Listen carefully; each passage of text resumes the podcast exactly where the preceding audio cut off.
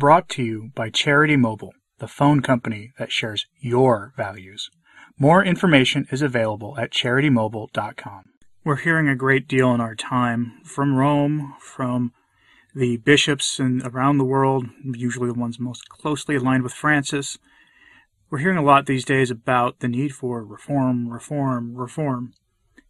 Seems a little strange given that the Second Vatican, totally non binding but otherwise ecumenical council, was began barely 60 years ago, and yet this topic is coming up again and again and again. And we see it with the Synod on Synodality. We see it in the USCCB 2021 meeting that just completed. So for today, I have some sort of cautionary words from Pope St. Pius X and how he tells us that this constant refrain, this constant drumbeat for reform, reform, reform, is a mantra of the modernists. Not to say that there aren't times in the church history, of course, where things needed to be fixed. There certainly are plenty of those examples of that throughout the history of the church. But here we have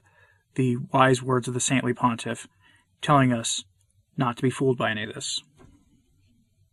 On the errors of the neo reformist movement, an address given by Pope Pius X, delivered to newly created cardinals on the 17th of April in the year 1907. We welcome with the most vivid delight the expression of devotion and filial love for us, and for this apostolic see which you have shown to us in your name, and in the name of your most beloved brothers, for the honor of the purple to which you were called.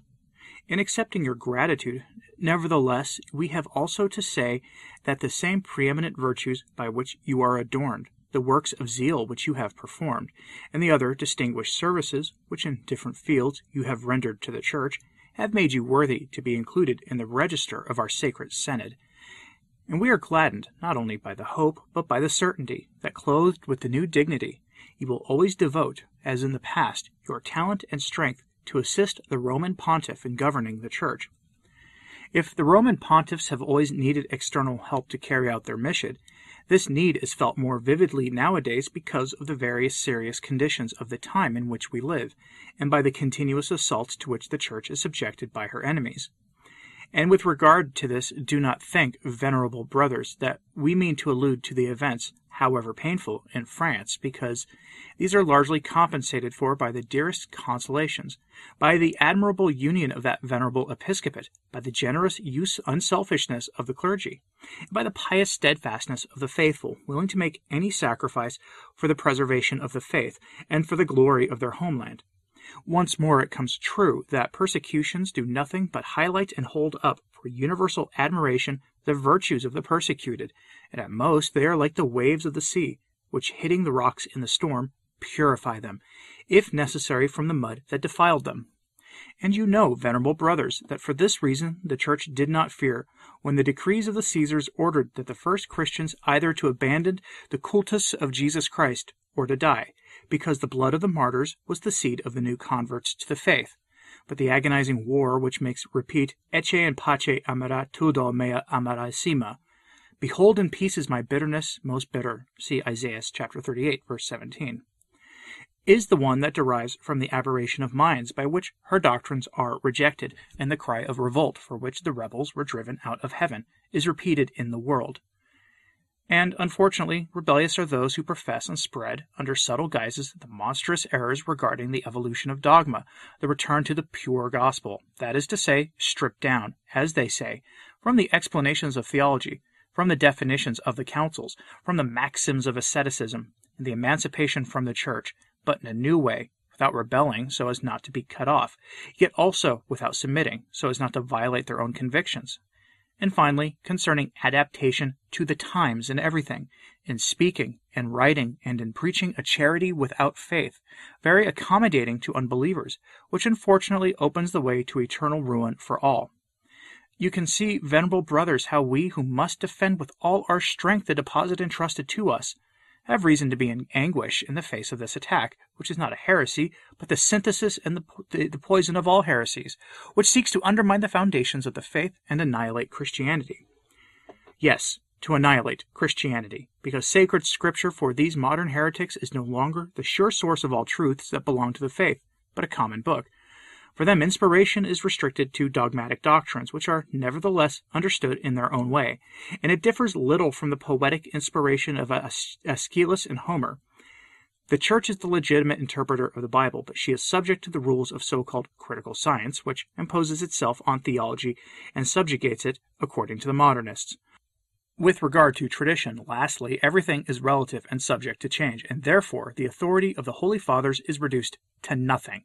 and all these and a thousand other errors they propagate in pamphlets, in magazines, in ascetic books, and even in novels, and they wrap them in certain ambiguous terms, in certain nebulous expressions, in order always to leave a way open in their defense so as to avoid incurring an open condemnation, and yet to take the unwary in their snares. We, therefore, rely heavily also on your efforts, venerable brothers, so that if in your regions. You, along with your suffragans, become acquainted with these sowers of weeds, you may join us in fighting by informing us about the danger to which souls are exposed, denouncing their books to the sacred Roman congregations, and in the meantime,